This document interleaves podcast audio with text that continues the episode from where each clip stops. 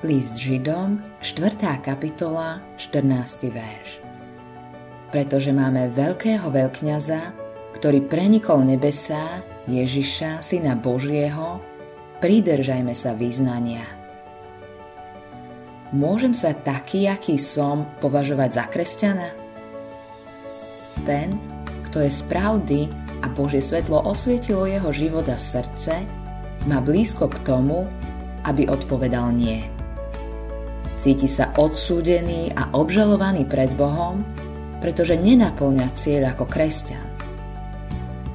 Nepriateľ duše napáda aj také čestné a úprimné duše a šepká im do ucha.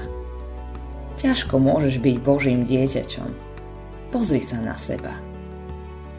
Takéto myšlienky sú nebezpečné keď vedú k tomu, že sa človek prestáva považovať za kresťana, ktorý patrí Bohu, je to zlé. Preto sa musíme pozorne sústrediť na to, čo to je a kto je ten, ktorý nám dáva právo volať sa deťmi Božími. Existuje pevný základ, ktorého sa môžeme držať. Máme veľkého veľkňaza, ktorý vystúpil na nebo, pána Ježiša, Božieho syna.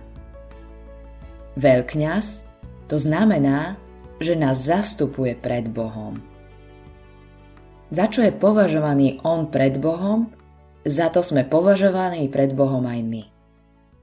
Tento veľkňaz za nás a za naše hriechy priniesol obeď a vstúpil do svetýne so svojou vlastnou krvou. Tam pre nás dosiahol väčšie vykúpenie.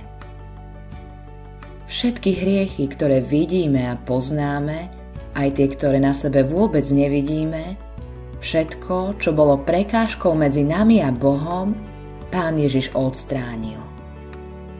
To, čo sa nám zdá, že je prekážkou pre nás, nie je prekážkou pre Boha. On sa pozerá na pána Ježiša a počíta s jeho dokonaným dielom to robme aj my. V ňom máme odvahu a prístup s dúfanlivosťou skrze vieru v Neho. List Efeským, 3. kapitola, 12. verš. Odvaha nespočíva v našich pocitoch, ale vo veľkňazovi, ktorý pre nás otvoril nebo.